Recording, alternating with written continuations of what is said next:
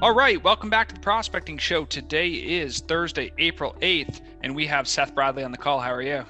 Doing great, man. How are you? I'm doing good. So we were talking, I don't know, probably a month ago about a bunch of different things, and we're talking about all the different projects you're working on and kind of your background. And you were just telling me before we jumped on here that you're taking the red eye to go look at a deal in Cleveland. Is that right? In Ohio there? Big multifamily deal. To kick things off, tell us about, you know, what that's all about. Totally different than maybe some of the other things that people know that you do. What is this investment property for? What are you trying to do with it? Yeah, so it's a 120-unit multifamily property. It's completely vacant, so it's not something we normally look at. We like to keep our risk really low, especially for when we bring in a lot of our passive investors. We want to make sure that the investments are safe as possible. This is not one of those types of investments. This is not one of those types of investments where I'm going to offer it out to the passive investors. We're gonna look for a couple of big capital partners to take this thing down because it's 100% vacant. And it's going to need a lot of work, but a lot of risk, a lot of reward. Yeah. And how does somebody get into that kind of deal? Like, obviously shopping deal flow as a whole in the real estate space is everyone's got their own method and the people they know and the network and all that. Like, how do you come across something not where you're located, you know, 120 units, big complex, totally vacant? Like, how do you find something like that? Yeah, man. I mean, it's always either through brokers or it's direct to owner, one of the two. We got this one off of an auction site. So technically, I guess it's through a broker, but it's bank owned right now. Got it. So yeah. And so when you get those deals and you're shopping it on paper first, right? How do you know that you're interested in something? What are some of the key things that you're looking for up front just to kind of screen those deals before you're going to jump on a plane and go fly and look at the thing? Yeah, man. I mean, you just gotta look at the market. You gotta look at the submarket. You gotta see where rents are right now. And for this one, it's a little bit different because it's 100% vacant, but look and see where the rents are for a typical deal, what they're charging now and what you can charge in the surrounding area or what you can charge if you fix it up and get new tenants in there paying a little bit more. And you just want to have to see that value add upside. Yeah. And so maybe we can go backwards a little bit because that's like what you're doing today. Let's talk about, you know, how you grew up, what you did, what you went to school for, and how you got to where you're at today. Because I mean, I'm sure this was not what you were thinking of, you know, 10, 15, you know, plus years ago thinking, hey, I'm going to get on a plane and fly, you know, across the US to go look at a deal of this size. Yeah, not at all, man. I mean, I grew up in a blue collar family. My dad's a retired coal miner. My mom's a retired teacher. And I grew up just thinking, trying to get the best W-2 job I could possibly get. That was the mindset. So to me, that was being a doctor. So I went to med school, did that whole thing. I went for a year and a couple of weeks into that. And I realized I hated it. I did not want to do that for the rest of my life. But I did know what I wanted to do still. So I dropped out. I left. I ended up getting my MBA and started just in the meantime while I was trying to figure stuff out.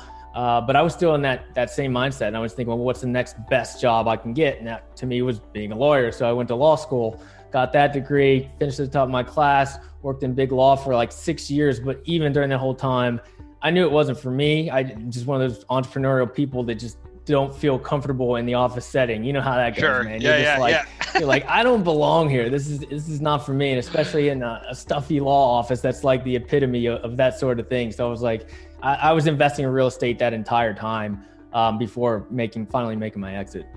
Yeah. And so when somebody has a W-2 job like you did, and you went through the kind of these different iterations, you said you started investing. Like, how did you know that you wanted to do that? Obviously you had the entrepreneurial piece, but how'd you know, like, real estate? I'm going to go work this job and take money from the job and put it into a deal. Yeah. It's kind of strange, man. I've just always been drawn to real estate as an investment vehicle.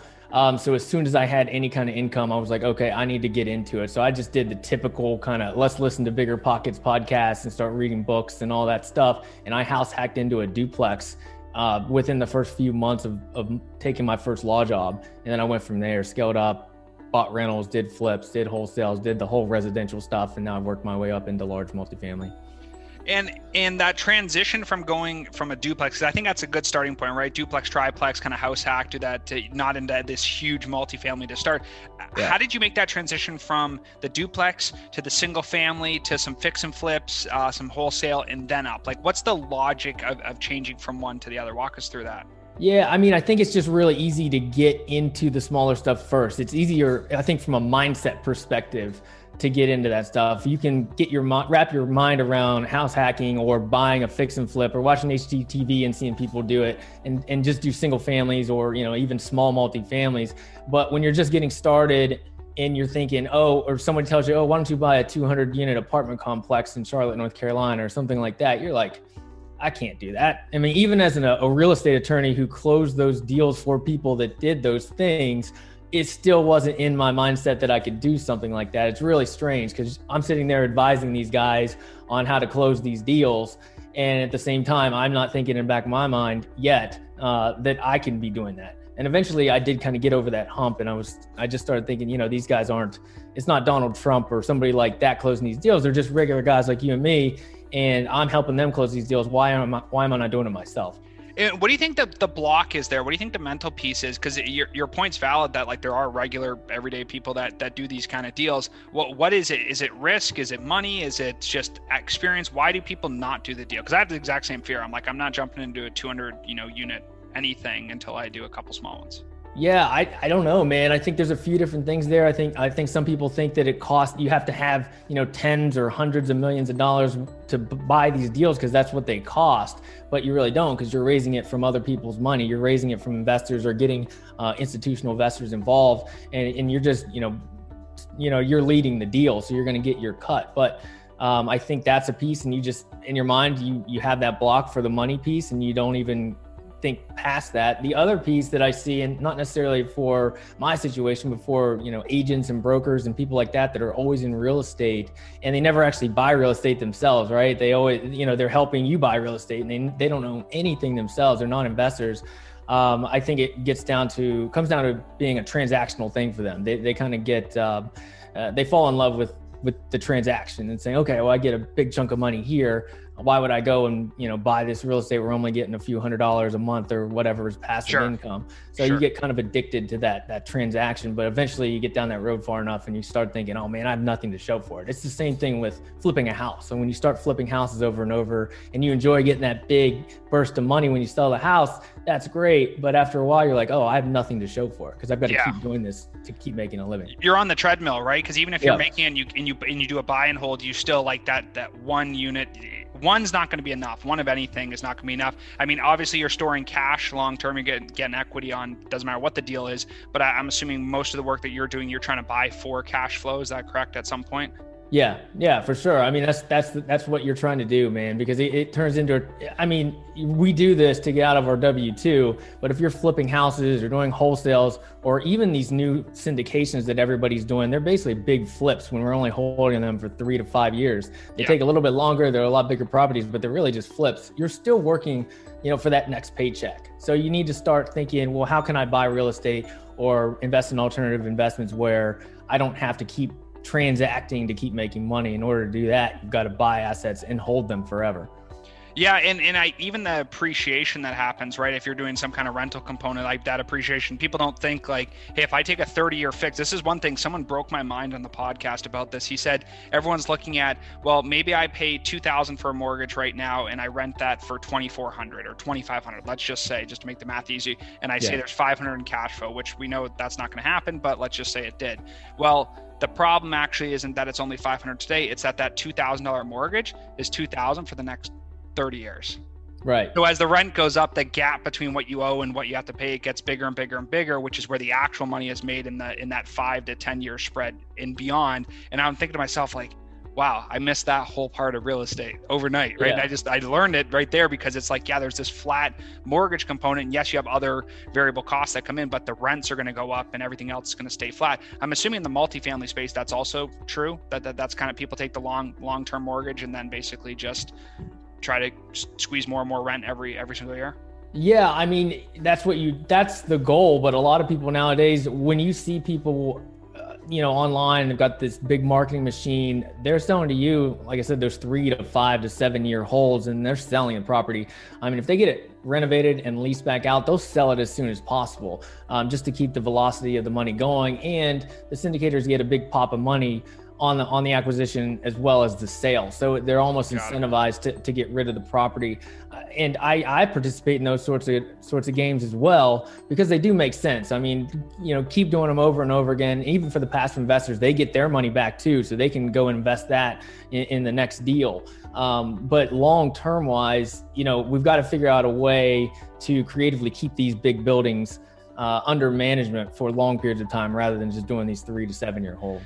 Well, and the occupancy, right? Kind of to your point of this deal that you're looking at right now, going from zero occupancy all the way up to, you know, full occupancy or 90%, like that's where the spread really gets useful. Because if you can maintain occupancy and the mortgage is the same and everything else stays the same, I mean, there's a great opportunity there to grow at scale that maybe you otherwise wouldn't get somewhere else. So to tell us a little bit more about the IntelligentPassiveInvestor.com, because I know it's one of your websites. You got a few of them, LawCapitalPartners.com and IntelligentPassiveInvestor.com. Tell us what that website's for, how other people interact with you in that part of the business. Yeah, so that is that's to my lead magnet. It's called the cash flow calculator. It's a really cool spreadsheet where you can plug in all your real estate passive investments into it, and where you project to or how much you project to invest in the next few years, and it'll kind of assimilate all that data and spit out accumulative returns that you can see. So you can actually visualize how you can buy back your time. So if you're like, okay, well, I can invest $50,000 this year and 100 next year and 100 for the next 4 or 5 years, you plug those numbers in and it can show you how much cash flow and how much appreciation you can expect over the next 20 years. So you can really, you know, set some goals for yourself as far as passive investing is concerned. And when people come to you, you know, for advice or start looking at real estate and getting in, where do you tell them to mostly start? Like, what's the core kind of piece of education? Because you talked about, you know, some of the people that you've learned from, or some of the ways that you've learned. Like, where do you recommend people start? What's a good baseline for them? I think a good baseline from somebody starting from ground zero, you know, the first conversation I have with them is, you know, what do you want to invest in? If you want to invest in real estate, I'll talk to you directly and let's talk about your goals and what you want to do and how much time you have. Because if you have a lot of time and not necessarily a lot of money, maybe you need to get into, you know, a house hack or a fix and flip or something like that. If you have a lot of money and not a lot of time, I will tell you, let's look at these passive syndication investments, because you can just, you know, you vet the sponsor, you vet the deal, you vet the market, a little bit of work up front, and then you're done. These things are completely passive. So it really depends on, what I say is it comes down to how much time you have. Once you go there, then I'll maybe direct you to different places. If we're talking about residential stuff, I'll say go listen to BiggerPockets, because they're the best at kind of your basic real estate stuff as far as wholesaling, flipping, buy and holds, things like that. When you get into the bigger stuff, the commercial syndications, I'd probably tell you to go to my podcast, or I'd recommend some others as well, very specific ones that talk about commercial syndications. And what's the link for the podcast specifically? Yeah, it's PassiveIncomeAttorney.com. PassiveIncomeAttorney.com. And so let's talk about Law Capital Partners, right? Because you have the attorney background and all the work that you did there. What kind of things happen at Law Capital Partners? I can't say that right at all. Yeah. All good, man. Yeah, Law Capital Partners is the private equity firm that we use to buy real estate with. So, you know, I bring people in through the platform, Passive Income Attorney. I provide the education. When people feel comfortable enough to make that jump, Law Capital Partners is actually my company that acquires real estate and brings in private equity for other people's deals as well. Got it. And so that's an opportunity for people to put their money into deals without having to buy 100% of the deal. Basically, they can buy a portion of the deal, and other people, it's a syndication in a way. Is that correct? Yeah, most of them are syndications, and it's a way to actually, you know, diversify your portfolio. I mean, instead of, you know, buying just a single family where you put all your eggs in one basket, you know, you can participate in an apartment complex where you might not own the whole thing, you own a very small piece, but you also own 200 units. So that's awesome, because you've got, you know, you've got 200 tenants instead of one tenant. So if that one tenant leaves, you have 0% income. With an apartment complex, 200 tenants, one moves out, who cares? You're going to get another one in there, and you've got 199 others paying the rent. Right. Yeah. The diversification of risk there is pretty high, right? As the number of occupants go up or the number of slots go up, you know, like you said, you lose one, now you're down 0.5%, right, on occupancy instead of 100% down. So that's a good way to look at it. What do you think the value is that you bring? I mean, there's lots of different you know, syndications and REITs and investment funds and vehicles that people use. There's all this stuff out there, right? And for the people who are, maybe they have a business, they've made some money, and they're like, man, I want to put this somewhere. They got their Bitcoin, they got their S&P 500, they got all their other kind of asset classes taken care of. And now they're like, man, I want to do something in real estate. Like, why would they come to you? What do you think that the biggest value add that you and your company have to bring to the party?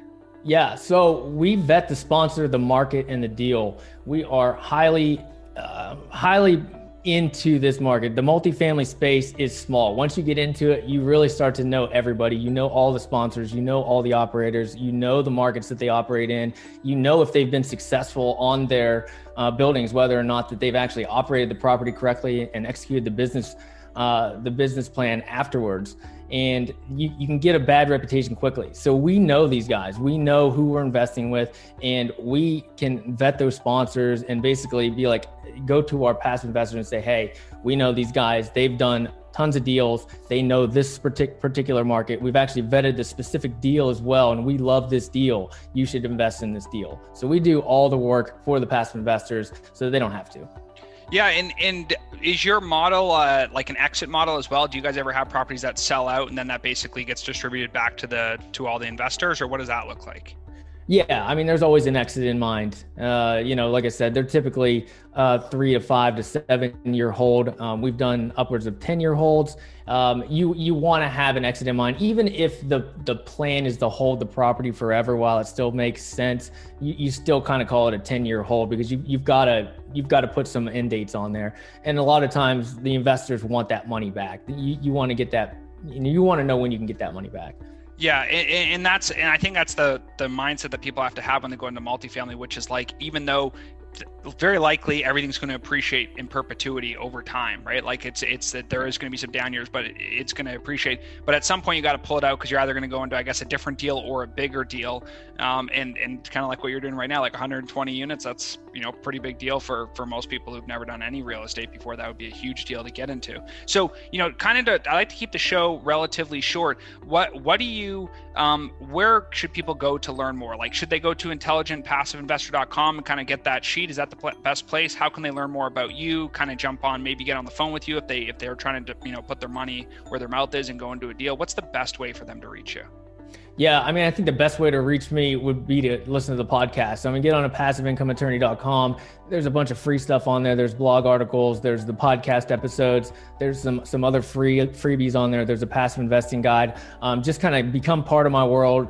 Join the investor list, and, you know, reach out to me anytime. You can also find me on all social media platforms at /Seth Paul Bradley. Awesome, man. Well, thank you so much for coming on the Prospecting Show. Appreciate the insight you have here. And for those of you who are looking for a podcast to listen to, something that will bring that kind of mindset together, definitely check out Seth's podcast. And then there's also IntelligentPassiveInvestor.com and LawCapitalPartners.com if you want to get into one of these deals and actually put your money in. So thank you so much for coming on the Prospecting Show, and have a great rest of the day. Thanks, Connor. Appreciate it.